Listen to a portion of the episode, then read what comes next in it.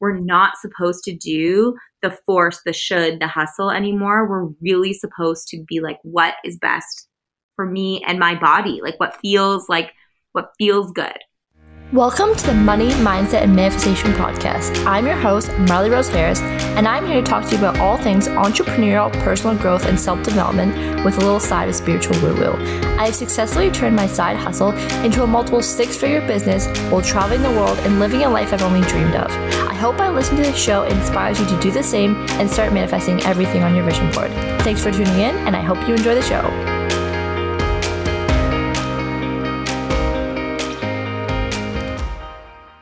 Welcome back, everyone, to another episode of the Money Mindset Manifestation Podcast. This episode, I have been not being able to sleep for. It's like Christmas morning. I'm so honored, so excited, so grateful to have Angela here. And you guys know who Angela is. Angela is my very first business coach. She is the reason, truly, I attest to where I am today. She was honestly one of the first people to believe in me and see me and like hold this higher vision for me that I've never had anyone hold for me before. And that truly changed everything for me.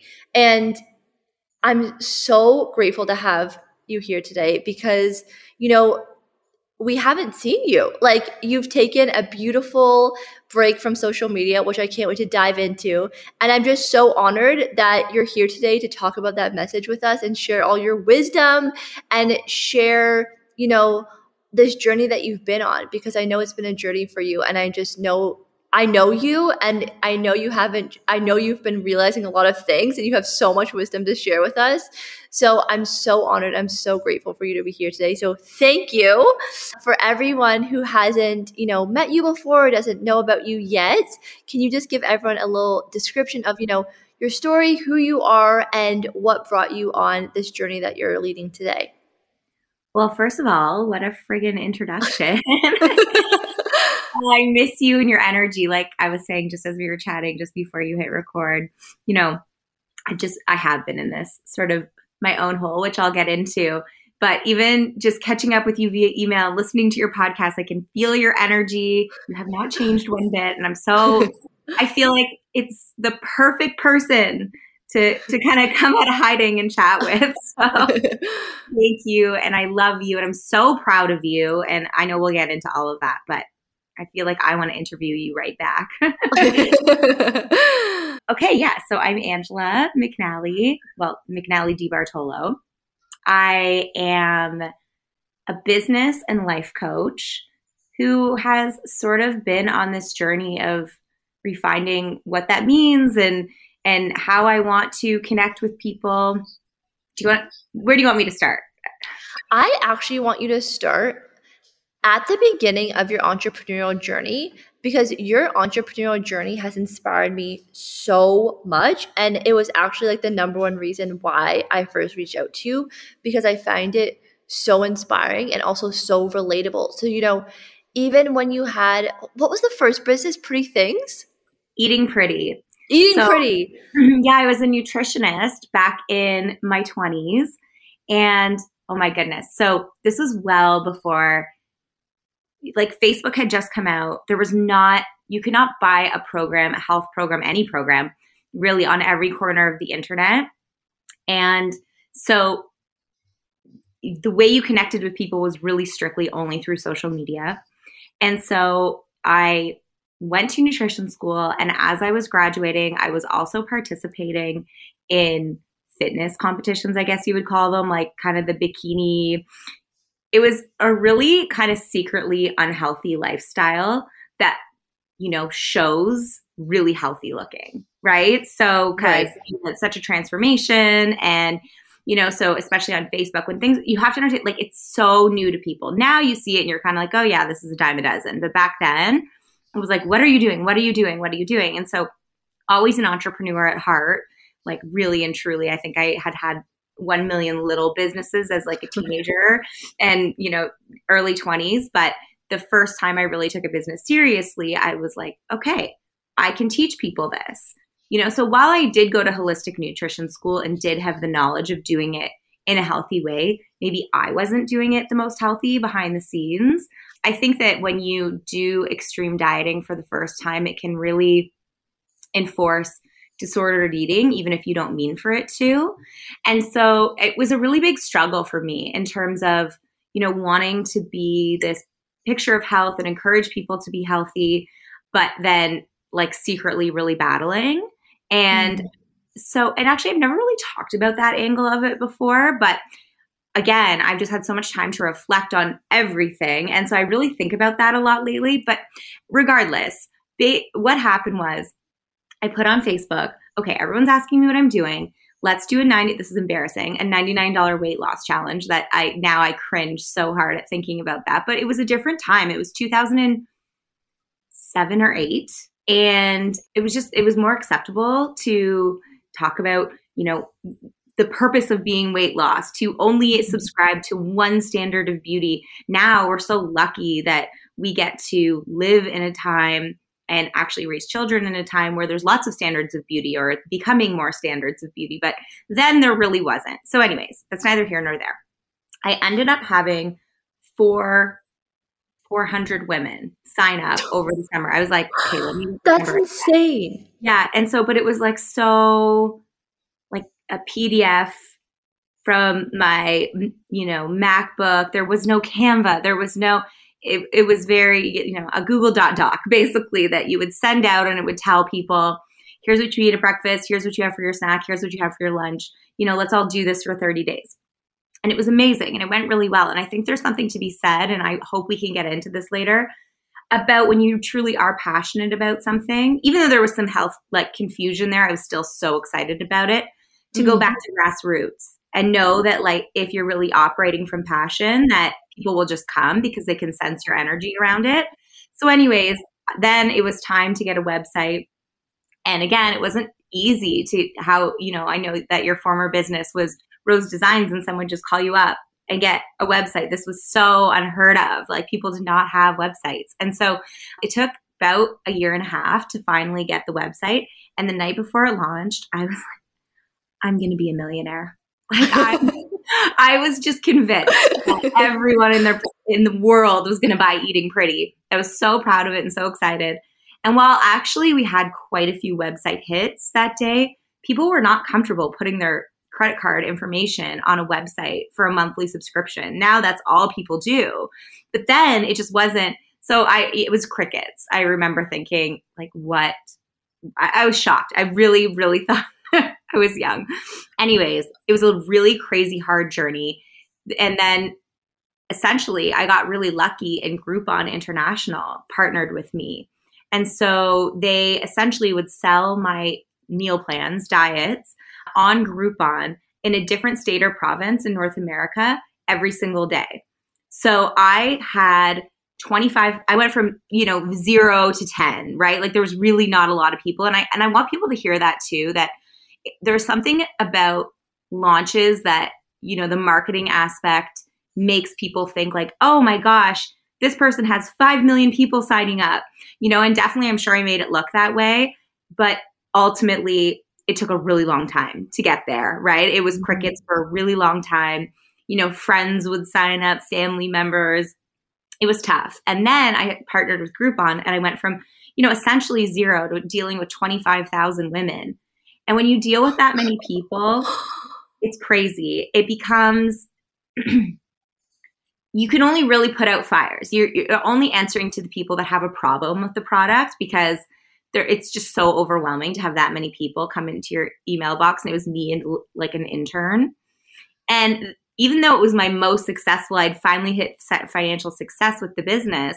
It also was the time where I realized, do I really want to be speaking to women all over North America about how to get skinny for a living. Mm. You know, it was sort of this awakening of, you know, seeing the torture that I put my own self through and also just realizing how stressful it was dealing with women that really now I look back and really ultimately don't love themselves. And so they wanted to take it out on me. And, you know, anyways, it was, it was a, a hard, a hard crash for me because it was my whole identity which was right around the time I met my husband, too. So it was kind of so many things were happening at once. but yeah, I stepped back from that business and there were many series of things that happened the next three or four years getting really serious with my husband, getting engaged, but then also from a work perspective. Oh my gosh, I feel like that would be a whole other podcast. I am a generator in human design, but I feel like I operated like a man gen in those few years because it, I did so from like hosting a wellness TV show to doing national marketing for wellness companies to like it was I did so many different things in those 3 or 4 years but the thing that continued to come back to me was women in my life that had either met me through eating pretty or just knew my natural personality coming to me for business advice, life advice, mostly business though, because I had had such an early start in it. Mm. So I was resistant to admitting that I was a coach for a long time, which I think you know. But the second that I succumbed to it, which would have been, I think it was the year after I got married, yeah, it exploded for me. And, you know, I worked with so many incredible women, primarily one to one. And that's how you and I met. So it's this is like sort of a short overview. I feel like I could talk forever about the history, but that's sort of the path that led me to to meeting you. And I find your story well your story is so inspiring and so one thing that I love, you know, just diving deep on and like, you know, exploring is you had so much success in that first business, you know, 25,000 25,000 women. like I couldn't even imagine, you know. And then, well, cancer clearly, I can't imagine because it's going to happen, manifesting that, but but then to let go of that. Like how did you let go of that? Cuz I I don't know the exact numbers, but I'm assuming that was like a a, a, massive you know amount of money that was coming in but it i don't i don't want to put words in your mouth but it sounds like it was out of alignment for you and you realized that but how do you how did you make the decision to let it go ultimately? It's so interesting that you asked this question because the truth is the version i just gave i guess it was like the more overview easier to tell sort of smooth but the truth is and i I really encourage everyone to think about this when someone inspires you that it isn't this beautiful bell curve the way that people describe it in story and I'm guilty of it right now in this moment. It's so messy and it's so up down all around. And so my husband and I have been talking about this so much lately. Oprah says when you don't listen to the whispers, the brick wall will fall down. So mm-hmm. I'm paraphrasing, but she essentially says you get hints you get clues it sh- pe- people show you.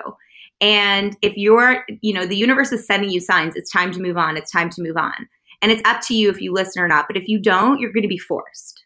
And so really and truly that was my first lesson of i wouldn't say full brick wall but it, it i knew in my soul i had you know the fall to my knees moment of I, I can't do this anymore. But i was so wrapped up in ego and identity you know, I was I was 20 I guess I would have been 29 years old, maybe 30.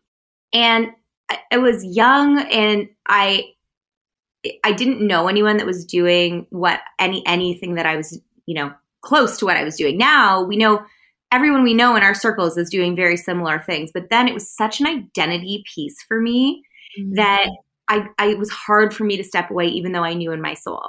So then, like I say, the 25,000 women, like the angriest ones, would start emailing me. And we all know what that's like when you have a really difficult customer. It's so draining, it's so upsetting. You take it so personally, especially when you're younger. Then Groupon wanted to significantly reduce the price then you know they they didn't know if I could any longer stay in their evergreen program. So they would still run me, but it wouldn't be an everyday type of thing. So then it was like so I don't really remember exactly exactly, but it was it all kind of continued to crash and crash and crash. So while the money was amazing when it was consistent, I also was young, also a part-time bartender I hadn't learned to respect money at that point yet. Now, I think it's one of the greatest lessons of my life because as soon as you learn to mm-hmm. respect and have worth around money, your whole life can change. I really believe that. We can talk about that after. Mm-hmm. But I I didn't have that yet. And when you don't have that, it doesn't really matter how much comes in. It's all easy come, easy go. And Totally. Right? So Mhm. it doesn't like you could you could legitimately make a hundred thousand dollars and it could be gone in three minutes. It it doesn't matter because you have no self worth, so you can't hold on to it. And that was really based on you know my childhood and and my parents' history with money and what I was taught. But also my self worth was so wrapped up that it was you know easy to make it look like I had a lot when really it was easy come easy go because I hadn't learned the worth around it that forced me into a lot of financial lessons, which I would say over those three, four, five, six years before I found coaching, those were that was my biggest lessons in life were finding my worth, healing my relationship with money. So it's a really long-winded answer, but essentially I feel the universe kind of threw the hammer down. And I don't really remember. I remember coming to my knees and knowing that this wasn't right anymore, but I I I dragged it for sure until there was just it was uncomfortable at that point. Maybe it wasn't Okay. making any yeah. Sorry, sorry. I was just too excited. So again, we haven't for everyone listening, like me and this is the first time we're like properly catching up in two years. Okay, I that think- also do you feel like time's on a vortex? Because Yes, I'm so confused. I just said that, but with a very big question mark. I know So we're like catching up in real time right now. So, Angela, I had the exact same thing happen with me with Rose Designs. And I also remember you said this to me, and I don't remember what we were talking about. Oh, I do, but I can't say it on the podcast. um, but we were, it was like the universe sends you whispers and then it sends you boulders. And Mhm. I've had many of. I love that quote. and I totally forgot about that quote. I'm tattooing that on my forehead because when I was in transitioning out of Rose Designs, very similar to your story, it was like, yeah, on the outside, it looks like I was like, I had everything. It was also exciting, you know, traveling and living in Bali and Australia and woo, woo, woo, you know.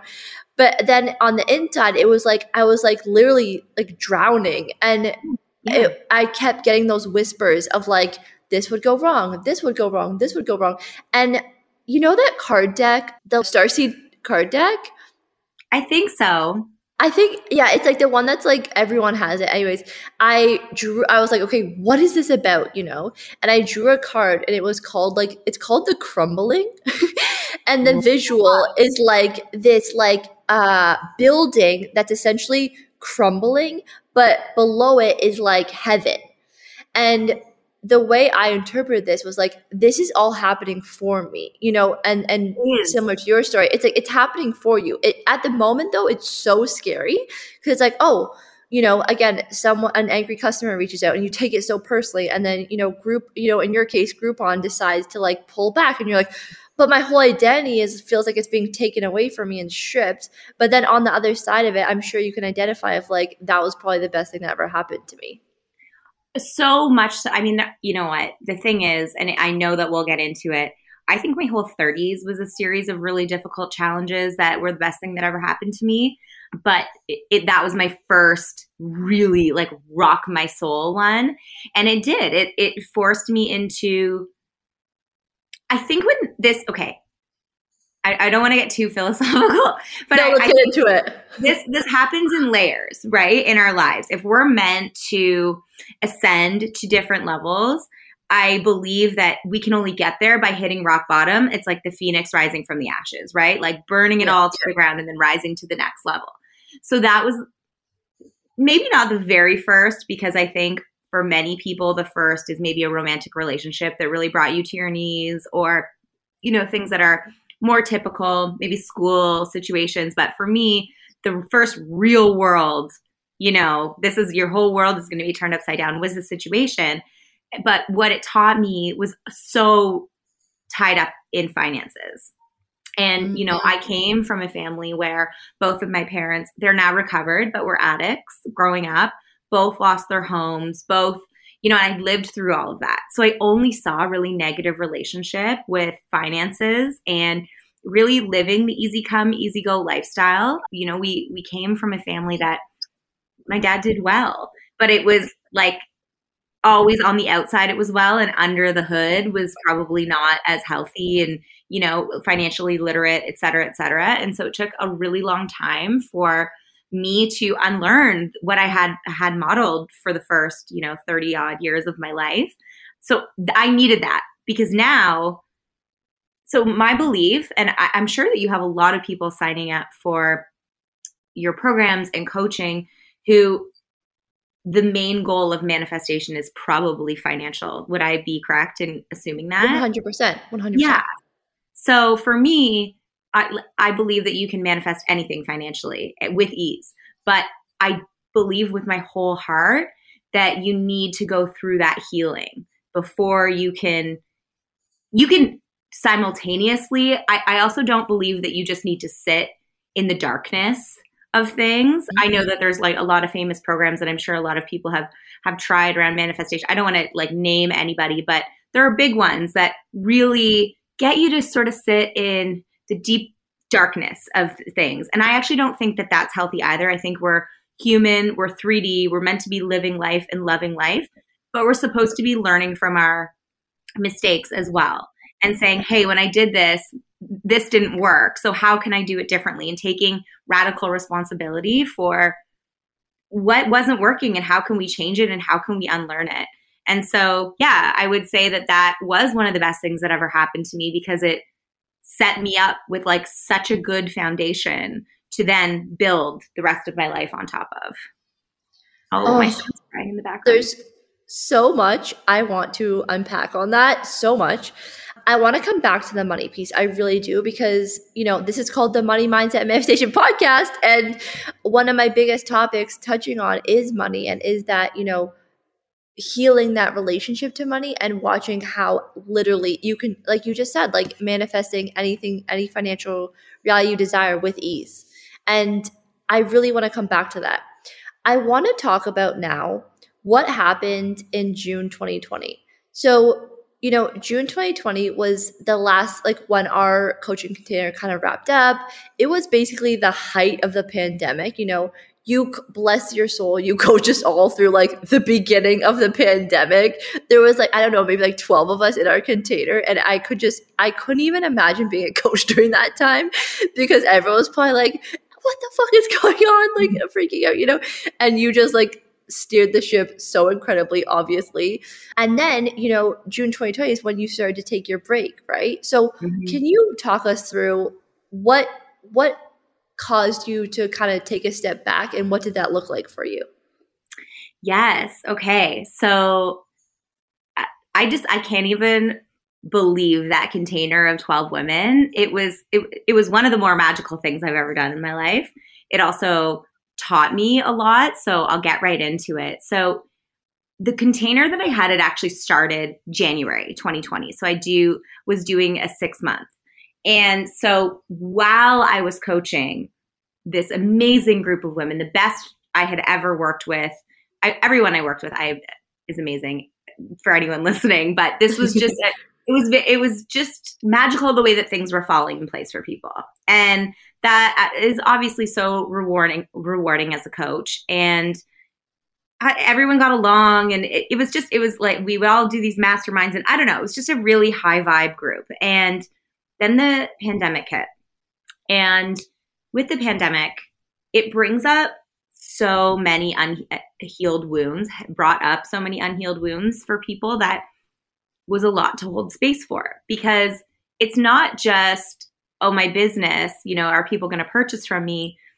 It's so much deeper, you know, there it, it's it's true fear because we really had no understanding in March 2020 of what what was about to happen from a health perspective. Will people have access to food? Will people be able to see their family?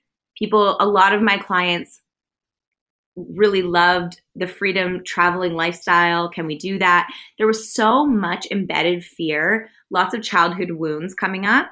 And it was like I I put on this new hat of coaching, which changed the trajectory of how I want to support people. Because what I realized is the deeper that I went with people, the more success they were seeing over a pandemic. It was pretty insane the pandemic was bringing up childhood wounds and deep fears for people. So on our calls, so much of the coaching was really maybe that a qualified therapist should have been should have been doing if I'm being perfectly honest. It was so deep, right? Every conversation was so deep and you know, you're you're you're sort of in it. You've already gotten to know these women so well. They're bringing their fears to you. You're holding space for them to grow and it was like the more that we were sort of clearing that, it was almost a gift in a weird way.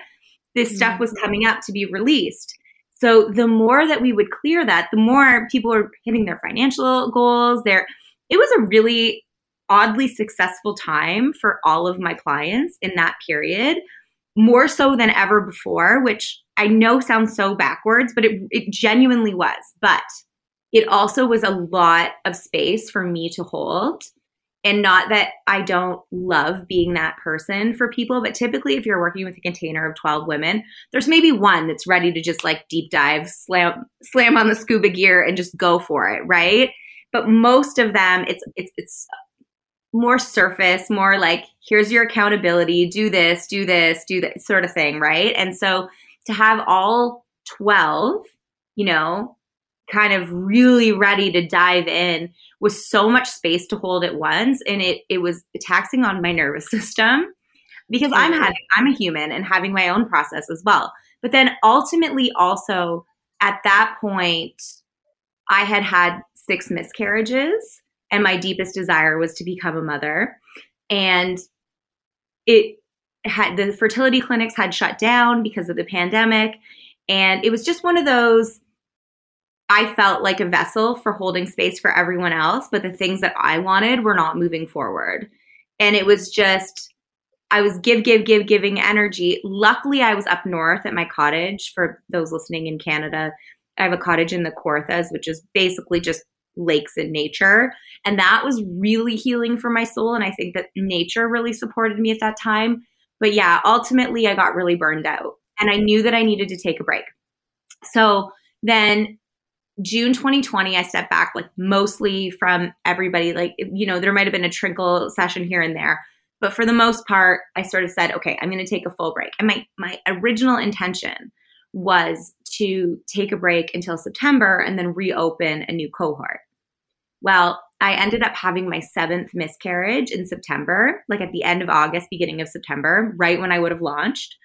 And this miscarriage, it was as if it opened a portal to all the pain that I had not felt. Probably because we were all in such stillness, because life was not what it once was. There were no, you know, Toronto influencer blogger events. There were no parties. There were no, I'm making myself sound like a partier, but like, you know, you just do stuff all the time. There's, there was no distractions. There was no distractions. Thank you. And so it, it was this portal of pain is all I can like really say. It was sort of all seven miscarriages and losses and everything that that meant to me. Because you know when you go through fertility issues particularly when everyone in your life sort of has what you want and i know that this can apply to any manifestation. For me though it was 100% wanting a family and then everyone around me I had this amazing group of childhood girlfriends but they were all dripping with young children and they all just like that's the only thing that they could talk about and it it was just so it was so painful that I couldn't be around them. So I had no one really to relate to. I had amazing clients, but when you connect with your clients, it's always ultimately going to be about business and and I knew that I didn't have the space for that right now, so it just became this really still and sort of lonely time for me. But again, how we were mentioning earlier, you know, when I stepped away from a business at that point, like seven, eight years before, this was a whole different level of healing that I never expected that I needed. And actually, Nicole, who was in our container, she is the most amazing spiritual healer. And oh gosh, she's just the best. But she was really coming into her own when we were working together. And she had reached out to me in September and said, Hey, like, I have this intuition I'm supposed to do a session with you. I don't really know why, but let's do it. And so we did. And it was so powerful having support and working with her. She's I honestly believe she's a witch. Like she's just so, so in tune. So I ended up working with her like on and off, like whenever I sort of, you know, had something deep come up over the next six months. And I feel like having her hold space for me allowed me to really look within rather than sometimes we can't see it, you know, and I I hadn't really had anyone to hold space for me on that level ever before. Mm-hmm. You know, I've had therapists, I've had you know, friends that are business coaches and you know, you're in these beautiful containers of all these amazing women, but I don't want to say it's surface because it's not because life is so exciting. Like the 3D is so exciting, but when you have to go like deep, deep, deep, it's like you're not just going to meet a friend for coffee and like deep dive, right? So yeah, so healthy for me to have her. And essentially, what came out of that was that I mother everyone in my life, every client, my family, even my like sibling relationships on both like Anthony's siblings and mine. Like I'm the oldest. Like I'm always the mom energy, but mm. I needed to learn how to mother myself before I could become a mother. And there were so many layers of healing and ancestral healing. And that could probably be its own episode, but it was deep and it was dark and it was very difficult. Like, I'm not even going to sugarcoat it a little bit. Like, it was I, my mental health was really not not okay at all. and it went from September until March of 2021. So September 2020 till March of 2021, it was I was just in in it. But I feel like I shed 1 million layers of myself. Like I can't explain it. I I definitely came out the other side a different person. And a month later, it's so much stuff happened. I don't know if how long this podcast is going to get if I explain that entire March, but I want to go into everything. So let's just make it 5 hours. so essentially what happened was I had been manifesting the house that I'm like recording from right now. It's a neighborhood in Toronto that I since like for 15 years I have been manifesting and Anthony and I had actively been looking and you know, first we used to do manifestation walks around this neighborhood before we were able to afford and then, you know, our financial situation became that we could afford, but then the market in Toronto was so crazy and we had been doing bids and since since probably my deep dark hole. I swear, since probably September of 2020, we had bid on maybe 8 to 10 houses and then March 1st right as like I was kind of coming out of the smoke, we got this house finally. Oh. And then oh my goodness, whatever. Screw it. I'll just tell the truth. Okay, so then 15 days later, I had a random woman reach out to me who had listened to our podcast and she owned a surrogacy agency and she wrote out reached out and was like, "Hi, like I love you and your husband. I listened to your podcast and I'm your surrogate. Like I'm going to carry your baby for you." And so I was like, "Wow," because obviously we knew that if we tried again and it didn't work that that we were done. I, honestly at that point i was kind of already mentally done because it's really taxing on the body and the mental health to have that many losses. So then we met with her and her family in person and we signed basically a contract with her that she was going to transfer one of my embryos that i already had to carry and i feel like that piece was the ultimate surrender because you know when in manifestation and i'm sure that you come up with this with your clients all the time people tell you like just relax just surrender especially in fertility but i think in everything you know don't force it don't push it so much. And it's it's if you're in it and you are controlling it and forcing it you don't get it. You're like i don't know how to stop. Like i just I don't know how. Like, this is what I want, and you're trying to control the way it happens and control the narrative. And I think we've all been there, especially people who are meant to ascend to the next level. There's this A type level that we're like, oh, this is the way it's supposed to happen. And there's no other way that it's going to happen. So in my mind, it was, you know, I'm going to carry my own baby and blah, blah, blah, blah, blah.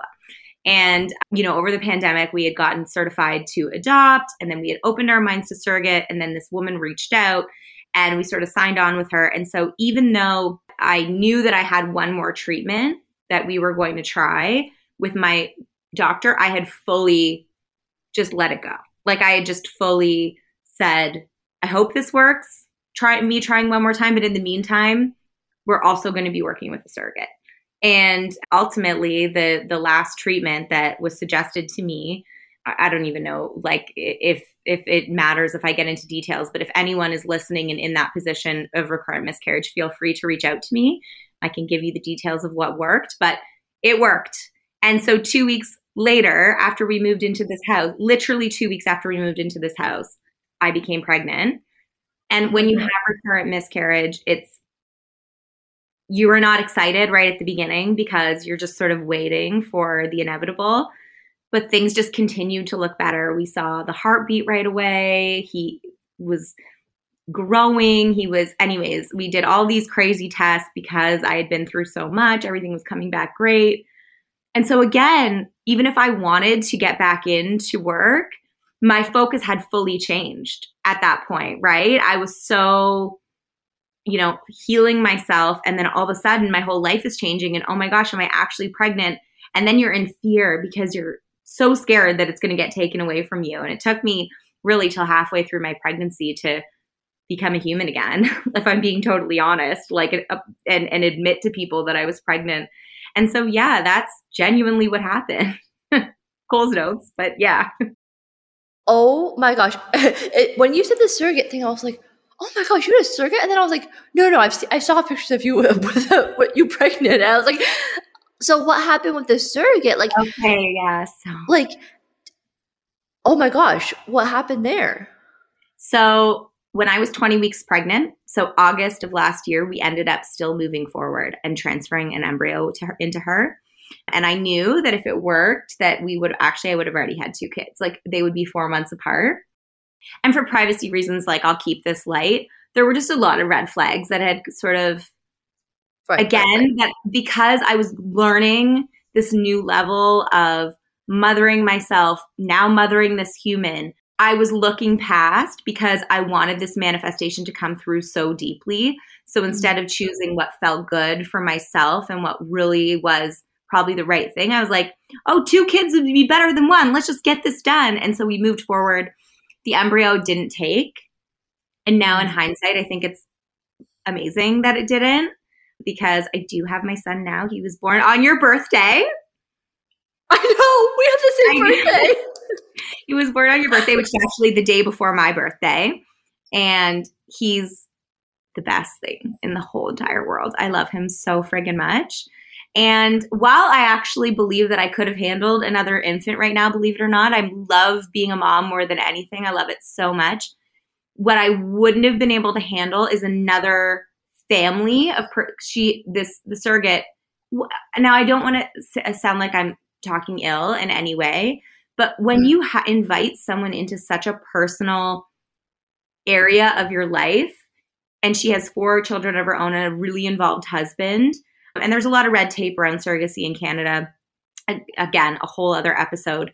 To have that energy involved in this sacred time in my life wouldn't wouldn't have been right for us at all, especially my my son was in the NICU for the first week of his life and then like my husband actually just really got sick and was in the hospital for a few weeks.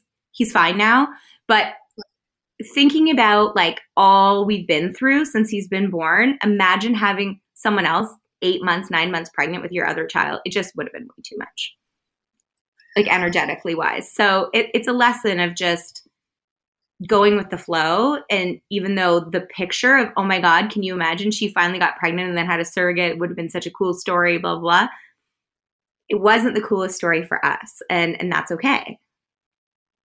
Wow, Angela. Wow. Mm-hmm. So, again, so much to impact here. And this thing keeps coming up in my life and i love that this conversation is going here right now and i talked about this last or this week sorry which was the art of surrendering. Mm. but how do you surrender when the only thing you know is control? I know. Oh my gosh marley i i could talk about this. I learned so much through my fertility journey. And i think that another reason there are a lot of reasons obviously that i've sort of stepped back from you know, I was a face forward business since I was 24, 25 years old, and I'm 39 now. So I was legitimately in the public eye on some level for so many years. And so to step back was such a death of the ego for me, which mm-hmm. was it was so and I'm still I still work through it at times. And I don't know if that's forever, but and I, I don't think it is, but but I believe that I'm in the stillness in this moment for exactly what you're asking. So, okay, I have this theory that I'll, I'll get to the surrender part, but I want to give a little context. So, December 21st, 2020 was something called the Great Conjunction in Australia. In, in, in Australia, in astrology. yes, and, I remember this. Okay, so essentially, the world moved like that for 200 years. We were lived in earth signs. Earth is very masculine energy. It's very, you know, if you think about, you know, what was successful, it really heightened right before the pandemic, too. So think about, you know, everybody wanted to be the one main coach on the stage. Everyone wanted to be the most powerful. Everyone wanted to be, I, I call it the one energy. We all wanted to be, and no one is exempt from this because when we dreamed about being the best in our career, we we dreamed of being the one that everyone came to, right? Like it mm-hmm. was as much as maybe the context was meant to serve other people. So think about like when you're first starting a business, you know, what's my why? You know, everybody did that piece of it. But ultimately, if you think of all the businesses and the business, not even just business coaches, but just gurus that have been really burned to the ground since March 2020 happened. And ultimately, I believe that it was that, you know, people's true colors were shown, right? That it was really became more about business and success and business models and power and greed than it did you know actually genuinely helping the people and i'm not saying this for everyone because there are still amazing gurus that are still thriving. You know gabrielle bernstein is one that comes to mind. Um, Melissa, right? So so there are definitely people that have the the great intentions but for the most part i think in the old world if you think back to like the 1950s it was men and you know everybody wanted to be in the top floor of the Bay Street building and, you know, be the like power was really true form of success. And then as we like approached the 80s, women started saying like no we want to be we want to have that opportunity too but instead of doing it with from this beautiful feminine energy which is the gift that women bring they stepped into a masculine energy to be able to keep up right? Mm-hmm. And so the world, if you wanted to be successful, you had to be in this hyper masculine energy, sort of like like dog eat dog almost, right? And that for me, like if you look at the way that success was modeled for us when we grew up, you know, and it wasn't until like the last few years that, you know, this feminine energy conversation started to happen and the people that really were running their business solely for their own gratification you saw them all. You we, from from a local coach down the street to a big, massive. And I'm saying coach because that's my industry, but it really happened across the board in every industry, right? Yep. So then December 2020, 21st, 2020, we moved into air signs, which is very interesting because that's things going viral. That's which if you think viral pandemic, but it's also things like working as a team lots of connectivity lots of like we all we all have equal opportunity so think like you know connection through the internet I, we've heard so much about those oh my gosh i'm blanking on what it's called but like the internet lives like ar where people are someone else oh metaverse yeah metaverse like all that kind of stuff right so it's yeah. that is that is like the energy of new world is that basically anyone can be anything, right? So instead of it being the one where we it's power, you know, like it, it's air signs, so we can all rise together. And I don't know if I'm explaining this properly, but no, it's I, perfect. Yeah. Okay. So essentially, we're in this new energy now where people need to let go of the old way of how things were done.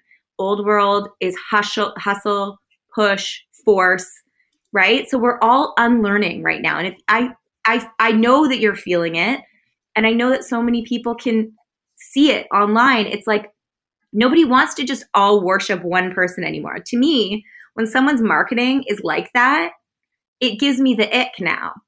Whereas that was really the way that it was. It, someone did that 10 years ago, you'd be like, wow, so impressive. And now you're like, ooh, like, I feel like maybe this is a little tone deaf, right? And, and now it's, it's really about if I can do it, you can do it too, is the energy. And, and so I think like this is such a long winded answer, but it comes back to how people can surrender. It's that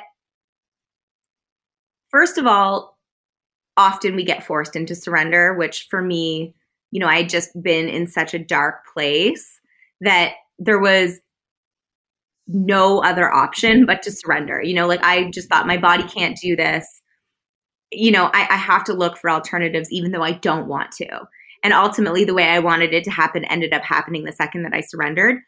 But because I, I bring this all up because I know that so many of the people listening are not probably trying, like having recurrent miscarriage and trying for a baby. So I bring up the old world, new world in terms of surrender because I believe there's a new way of doing things. And when you feel stuck and like you need to surrender, it's often because you're operating in a way that does not feel good on the inside, right? So the old world is really let's hustle, let's push, let's force this to happen let's work 24 7 you know and that did serve people at one point you know it's your people are not wrong to have that learned behavior but i sense such a shift in the world and i've experienced it for myself where the most simple answer you can or question you can ask yourself when you're feeling like you're coming up against something surrender is does this feel good you know? And if the answer is no, it does not feel good,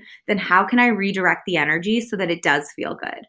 Right? So, you know, I I use myself as an example of I can't force trying to have a child when my body just won't hold on anymore. Like I need to look for alternatives. So whether that's adoption or surrogacy, I don't want that.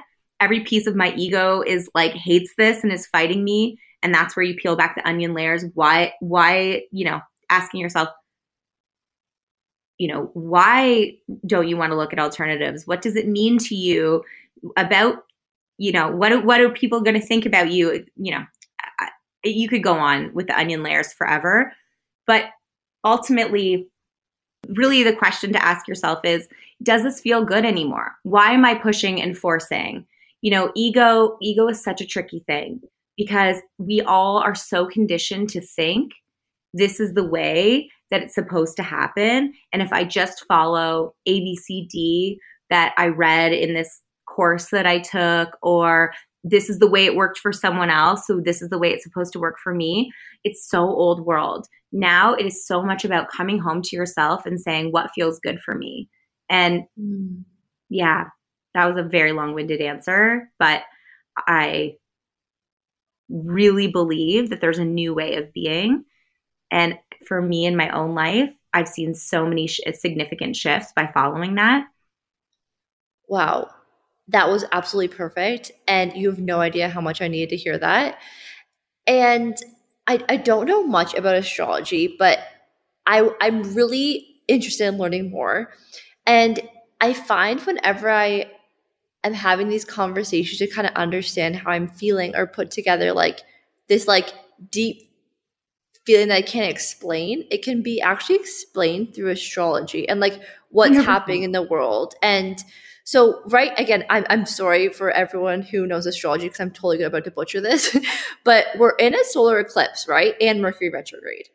The eclipse right? just ended. Okay, okay. But yeah, but we're in Mercury retrograde right now. Mm-hmm. And also there's something happening with everyone who's a Capricorn right now. What what was that about? Do you know what that's about? No, I don't know what that's about. But can, can we get a break, please? Because this is crazy for us since like 2018. We've been going through it. Yes. Okay. So I don't. I had an astrology reading, like a birth chart reading on Tuesday, and I, little me, I just, you know, I'm just like, I go up to a bud and I'm like, I'm just gonna get this birth chart reading, you know, la la la. Don't think anything of it. It was one of the most like deeply healing things I've ever been through. It was so I wish I could just show you my chart, but essentially I have like eight planets in Capricorn in the fourth Whoa. house, which is the one of that's like in, in the workhouse? Does that make sense? Okay, no. So fourth house, so interesting. Whoa, we have really similar astrological charts. So fourth house is home and family, and Okay, wait, I might be getting the wrong one then. So It might be the sixth. tenth? It might be the sixth one. Is it six? tenth. It's opposite to the fourth. So I wonder. uh, Send me your chart and we'll chat. Okay. But so if it's in career, then that like would be so interesting and make a lot of sense. But it would be very. How old are you? 28. Mm, you're about to have your Saturn return. Oh, I'm so. No, I'm in it, Angela. I'm in it. I'm in it. And um, it started March 2020. My Saturn return starts March 2020. Stop it. And like, look I'm at how much your life changed. I know. Wow. And I, okay, I, again, I don't know if it's going to make sense, but I had Pluto went through every single one of my planets starting in the eighth house in Capricorn, in one of these houses. And it went through every single one of my planets. It went from 2014 to 2020. And you- so Which we I know. We all know your story, right? So that is Yeah. true. And it was so crazy because he was like, "So what happened here?" And I was like, "Well, you know, this is this." And and it's just I don't know, you know, it's just so interesting how and he the way he described it has this like, you know, of course we have free will and we have free choice to make decisions and everything, but it's like it's hard to not argue that the like the kind of stories in the can, you know, because he's like no matter what you did or what happened, like this story that happened with your father and everything, it was kind of like you can see it in the chart, you know? And I was just like, wow. And so this kind of brings up the next thing I want to talk to you about. So I haven't talked about this yet. So, and, you know, in the sake of sharing things, we are talking a lot about trauma because I've been reading the book Happy Days by Gabrielle Bernstein. If you haven't read that book yet, it is phenomenal. And I'm only like literally like halfway through, but for some reason, every time I pick up one of her books, it's like exactly what I need to hear in the moment.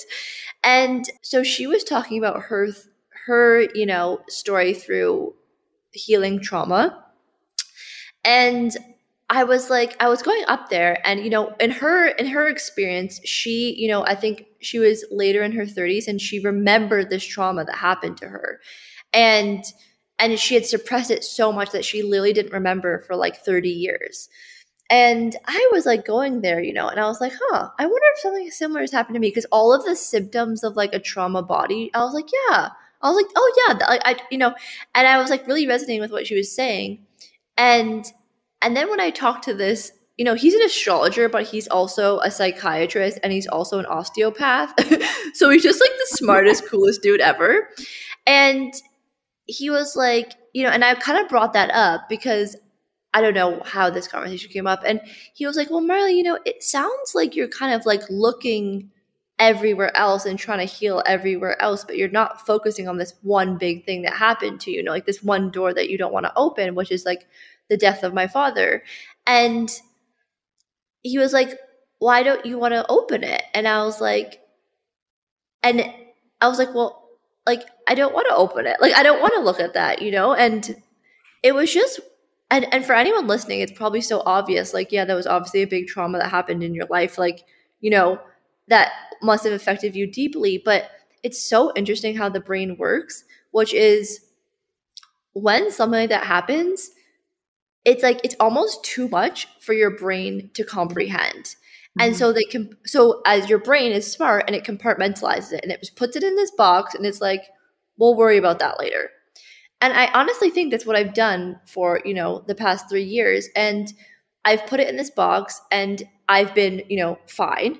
And I've, you know, obviously I've done a ton of healing and a ton of work on this, but I still haven't opened the box. And I, you know, when I was telling him the story of what happened, I was so disassociated. Like I felt like I was telling mm-hmm. s- another person's story. And as a, he, I don't really talk to like the full story to many people. And you know, as a psychologist, he was like, your brain is just like talking about it up here. You know, your mind's having this conversation with me, but your body is not here. And I'm like, yeah, it's not. So, anyways, I just, it was like, and then we did something called cranial sacral therapy. I don't know if you've ever done this before, but it was so healing. And I was just like bawling my eyes out the whole time. Anyway. Really? Yeah, it was incredible. I don't even know what he was doing. Again, it was one of those things I'm like, I don't even know what I'm signing up for, but Jesus, take the wheel. I'm like, let's do this thing. And it ended up just being so healing. And also, just I realized, okay, like I have this journey to embark on, which is like a deep, a deep healing journey. But the reason I'm telling you guys this whole story is you brought up your healing journey. And it takes a lot of like I, I hate the saying, but it takes a lot of balls and it takes a lot of courage to go into that deep healing work. What advice do you have for someone, honestly, who's me today sitting here, who is like, I'm scared. Like I'm actually genuinely scared to like open up that box and like look in there and feel those feelings. Okay. Where do you start with that as and like maybe looking back from the end of your journey, not the end, because I don't believe healing ever ends, but like when you kind of were coming out of that, as you said, what advice would you give to someone at the beginning of that journey? Such a good question. And I feel like there is not a linear answer, but I'm going to try my best from my own experience because I have two thought processes on this. One, because of the seventh miscarriage, I had no choice. Like it was, it overtook me it was a tidal wave of oh here we're just going to let you feel everything that you're you've closed the door on the last six miscarriages because you covered it up by mothering all of your clients by ignoring it by you know travel by and don't get me wrong like life was amazing i loved life obviously i had and i was very open about it through all the way through that i had a hole in my heart like the whole time. And everybody knew. Everybody who knew me knew. Everybody who followed me knew. Like I was not, I did not hide it. And there was definitely times that I would, you know, go into healing modalities and I tried everything under the sun because you're not only trying just to heal that this pain that you're experiencing, you're also trying to make what you want come to fruition for me was a baby. So everything from Reiki to acupuncture to like literally like therapy to I lit I tried everything but ultimately, when the time was right, it was when it the tidal waves opened and it was time to really heal. It's not like I woke up one day and was like, I'm going to just heal this, right? so I think from the bigger picture, life has a plan bigger than our own. And if you're meant to have a really deep space like I did of the six months of just going within, it's already pre planned for you. I, I really feel that in my soul. But I'm also so of the camp that it doesn't need to be that way in the way that life gets to be as joyful and feel good as you want it to with days mixed in that you sit and honor yourself. So mm-hmm. I think we're so conditioned to believe that life is like super good and like nothing's wrong and we're as you like put your fingers up and said quotation like I'm fine, right? Like that was definitely me over my fertility journey. Like, I'm fine. Like, I'm sad, but like, it's awful, but like, I'm fine, you know? But I think that maybe honoring the days where it wasn't fine a little bit more. And that's where, you know, I, I'm, I don't know if you have a lot of coaches that listen, but where I struggle to, while I really love coaching and I really love holding space for people. And I think that one of my greatest gifts is that I, I've been calling it a seer because I don't really know the right word for it, I can see what people are supposed to, I can see the greatness in them. And I can really lift that up in them when, before sometimes they can even see it. And then I'll have people come back and be like, you literally prophesized over me that I was going to flip houses or that I was going to be this multi-million dollar coach or whatever it is. And like i didn't believe it but like i'm doing it now kind of thing. I and can so, attest to that. Like so but the problem with that is and I'll get into how I'm living life now a little bit more in a second, but it's difficult to choose to honor yourself when your time is committed to other people. Meaning, if you have a full day of clients, but you wake up in a feeling of, I really need to sit with the pain today, something triggered me. I remembered my father. I want to sit with the, I want to sit with it. I want to honor myself. My body is telling me that's what I need. It's so feminine to do that, right? It's such a feminine, honoring your feminine energy to be like, no, today, like, it needs to be a slow day. I'm going to journal. I'm going to honor my dad. I'm going to feel him. But if you have a full day of clients, like, you can't, right? And so it's not a great answer because I'm not offering a total solution, but I would say that I'm still learning from you know being forced into this and you know how I would resurface by I've realized that time freedom is the number one important thing to me and that is because I excel living in the feminine energy flow of life. And so I think you are such a spark of joy. Like you legitimately being in your presence, even when I coached you, I looked so forward to our calls because your energy is just so. Uh, I, I, it's hard to put into words. Like you just light people up. You are a spark of joy, and you let that out to everyone that you come in count like you know in contact with. And I'm sure that people listening to your podcast listen for that exact reason. Listening to your podcast because I've been in this newborn hole, I've not been listening to podcasts, but I listened to some in preparation and I was just like felt lit up by it, you know? And so people are going to want that energy from you and have high demands. And it's so much about how can you share yourself, but then also honor what your soul is asking you to pay attention to in order to ascend to the next level. And it comes back to the whispers. For me, I couldn't listen to the whispers because I had a full roster of clients.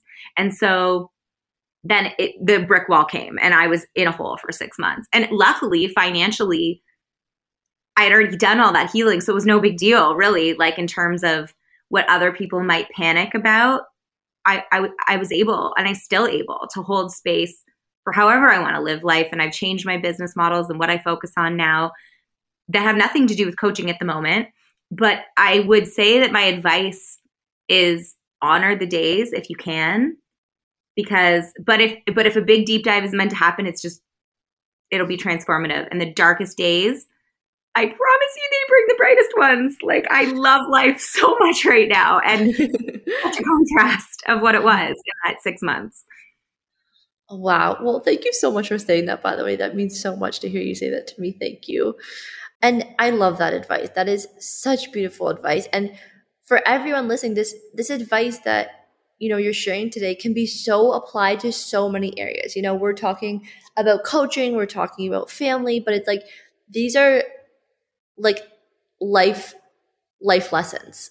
And it, it doesn't have to just be business it doesn't have to just be coaching whatever it is. It's like this is a way of living and what you're sharing today is like yeah i truly believe like yeah foundational like foundational. I want to ask you what does life look like now for you?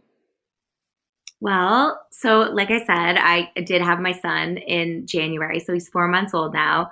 He's so cute. he's the best little human honestly. We're, we're really blessed. Like he's just such a good baby and I, i'm just i'm like i can't even think about it too hard or i'll cry because i just love him so much. Like he's he's the best thing ever.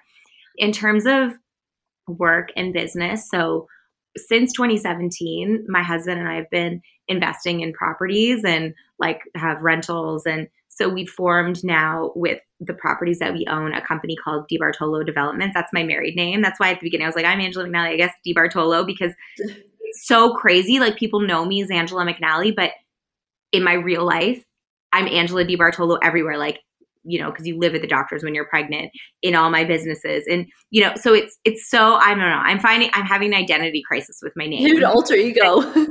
Anyways so DiBartolo developments and so we're focusing really on kind of growing the short term mostly short term rental like we have a few long terms but mostly short term rentals. And so i'm loving focusing on that because it gives me what i realize is yes everybody wants whatever your your threshold of financial security is and, and how you want to live your life. So for us, you know, there's a certain lifestyle, but then it's also like the freedom to be able to travel and do things and not not think about money, right? So like of course there's many levels of abundance past us, which will make it to the vision board. And, you know, my husband and I will meet up.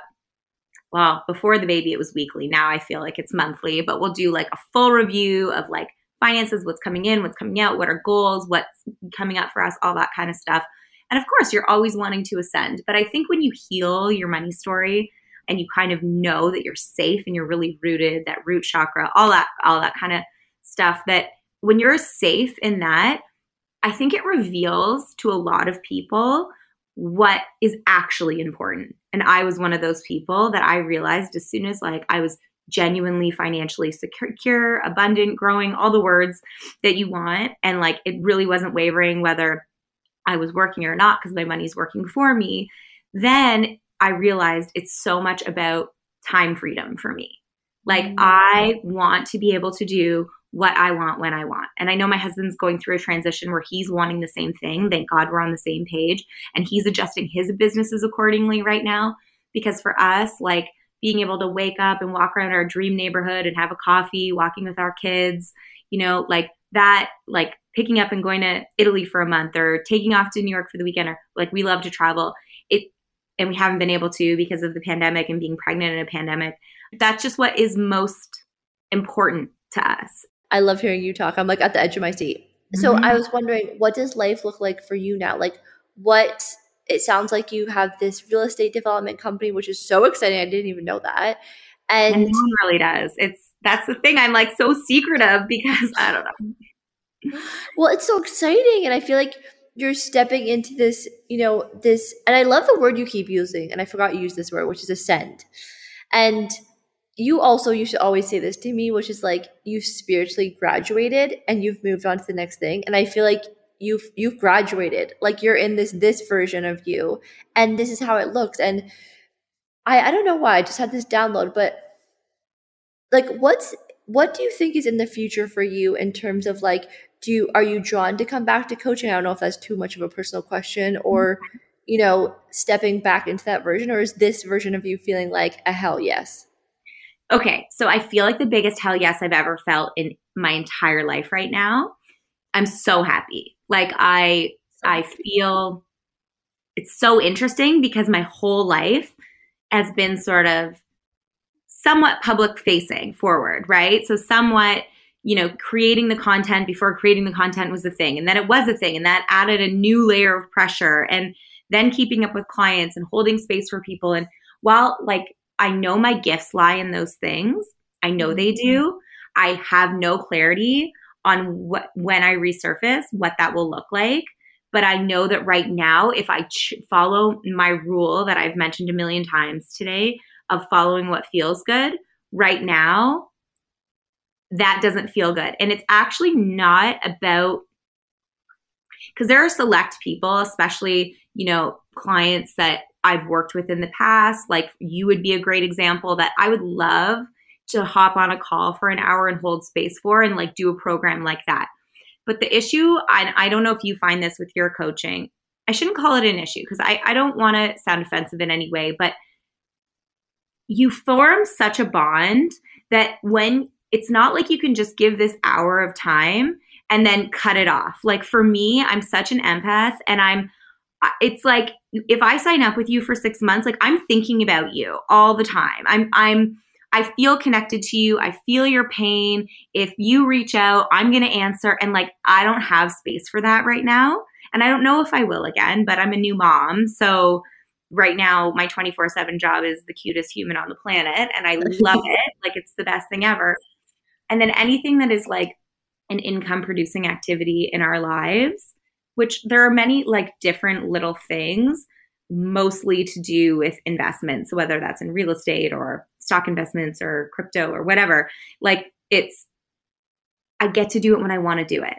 And that I've realized is so important to me. So, do I miss applying my coaching talents. I really do. I honestly really do. And sometimes I'll like someone will capture me for a conversation randomly and they're like, whoa, like you should do this. And I it lights me up for sure. But it's the time piece that I'm not willing to sacrifice right now. And I I know that it will reveal itself when it's supposed to. Do I feel like I want to share more? I do. I'm revamping my website right now. Yeah. So like I but I just don't know what that's gonna look like yet. Like and and I'm so fine with it because I love my life and it's just I went through so much to get here. And even if I look at all of my stages since, you know, I started telling you a story that really originated 15 years ago, and every high moment from that company to the lull in the middle of like learning myself and all the cool opportunities I got, and then into coaching, there was always a piece missing. And I love my son and I love being a mom.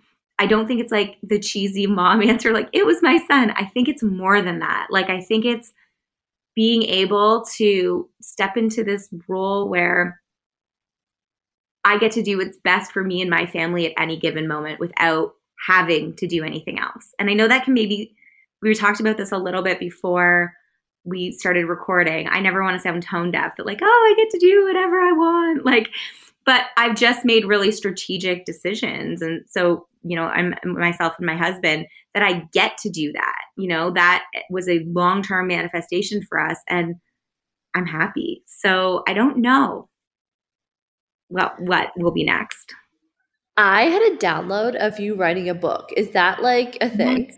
Yes, it's been a thing. It's so funny. And you are, I'm not even kidding. It's like the universe will anyone that I come into contact with, like whether exactly it's an astrology reading or some random human, it's always they'll just drop it in like, oh, you're supposed to write. I know I'm supposed to write a book. I know I am. I love to write. I started as a blogger, like year. That's how this all kind of came about. My comfort with being on the internet was blogging before even eating pretty started. But I just, I don't know. I don't know when it's going to come through, you know, but I, I welcome it. I welcome, you know, that idea. It's like how you knew that you needed to leave Rose Designs in order to do exactly what you're doing right now. And it felt explosive within you. It felt like, yes, nothing else can get in my way because, like, this is the thing that I need to be doing right now. I don't feel that about anything else but Dax, which is my son's name right now. And so I'm so excited for the next time that I feel that. But I've learned to just trust the universe so much because I'm a generator and like a pure generator, and I'm the most generator generator in the world. Like I'm when I'm on and juicy and following what feels good, I know it's magnetic. And well, when you're I'm a Capricorn generator, so that's just like another breed. Right. It's like it is. And I the more I learn about human design, the more I'm like, wow, this is so incredibly mind blowing. But yeah, when I'm juicy and doing what feels good, things just align for me. And so I know that when the book is meant to download, because I could write about 5 million things, but what's the thing? Like what it, I don't know what the thing is. Yeah. So yes, it's, I know it's in my future, but who knows? I can't wait for it. I'm to be at the beginning of your book signing, first one there with my book ready. okay, so as we wrap this up, I wanna I wanna leave. You know, we've talked about so much today. We've we've been on a journey together, and I'm so grateful for your time because I know as a new mom, time is you know you're like you said, you know, and you want to be with you know all your time is spent towards this the cutest little human ever. So I'm so grateful for your time today. What is something that we could leave the audience with? Maybe it's a saying, a message, a book, a podcast, a journal prompt. Like, if we could like wrap this conversation up in a bow and like leave them with the gift, what is that thing that you're feeling called to leave the audience with? Yeah, I, I like it's as soon as you started asking it, and I know we've mentioned it so many times, we just finished on a story about it. It's really and genuinely stopping with the shoulds, the have tos, the mm. in order to get X, I need I should do this or I need to do this. Practice, and it does take practice, following what feels like a yes in your body, what feels good in your body. So instead of your mind being the dictator, like it's such a practice, right? Because we're so conditioned old world. I know we talked so much about that earlier. My long astrology t- tangent but it's so it's so important to let go. That's why we see the world crumbling around us and so many people being burned and businesses being burned to the ground is because we're not supposed to do the force the should the hustle anymore. We're really supposed to be like what is best for me and my body? Like what feels like what feels good?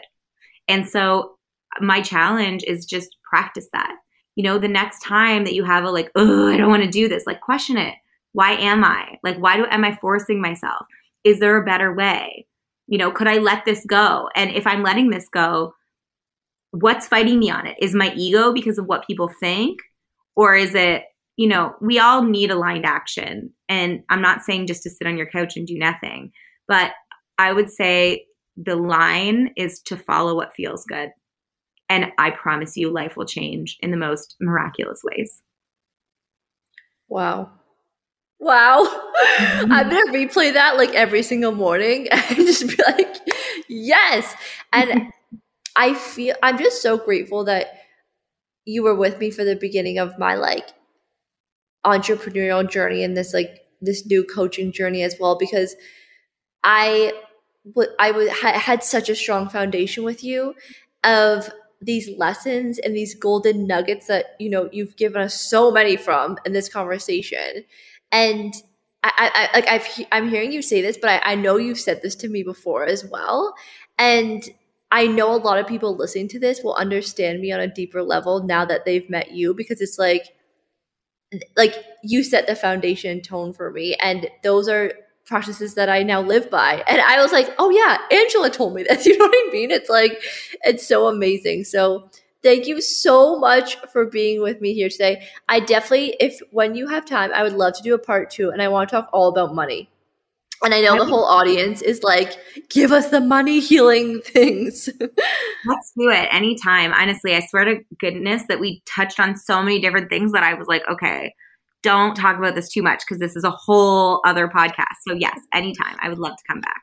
We have like five other podcasts, I think, in that podcast. yeah, like, oh my, I, I'm just, you know, you you wrap something up, and I'm like, I hope that made sense. Like, no, it made perfect sense. Everything you said was so helpful. So, for everyone who's just heard this, where can everyone find you? You know, see beautiful, cutest photos ever of Dax. yeah, so I'm at Angela McNally on Instagram, and then my website is also angelamcnally.com. It's a little dated right now, but maybe by the time this is out, it'll be not dated. So it's coming. Yay! Okay, thank you so much for being here. Thank you so much for being so vulnerable and open and sharing your story. I know it's going to inspire and motivate so many people. So thank you. Aw, thank you for having me. Okay. Thanks, guys. Bye. Hey, hey, hey. Before you go, would you love a free money hypnosis? You guys, this is what I listen to every single night to rewire my subconscious mind so I can manifest the money that I desire. It is absolutely game changing. If you've heard me talk anything about subconscious mind and anything along the realms of healing your subconscious mind to help align you and attract money into your life, hypnotherapy is the way. It actually heals and rewires your subconscious mind to make it believe and truly allow it to believe that you deserve the money that you desire. So if you want this free money hypnosis, all you have to do is leave us a review, you know, honest review, how you're feeling about the show, take a screenshot right away, and then send it to hello at marleyrose.ca, and we will send you this free hypnosis.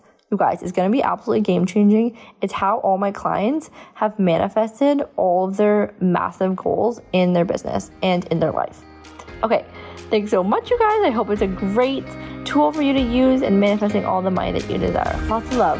Mwah.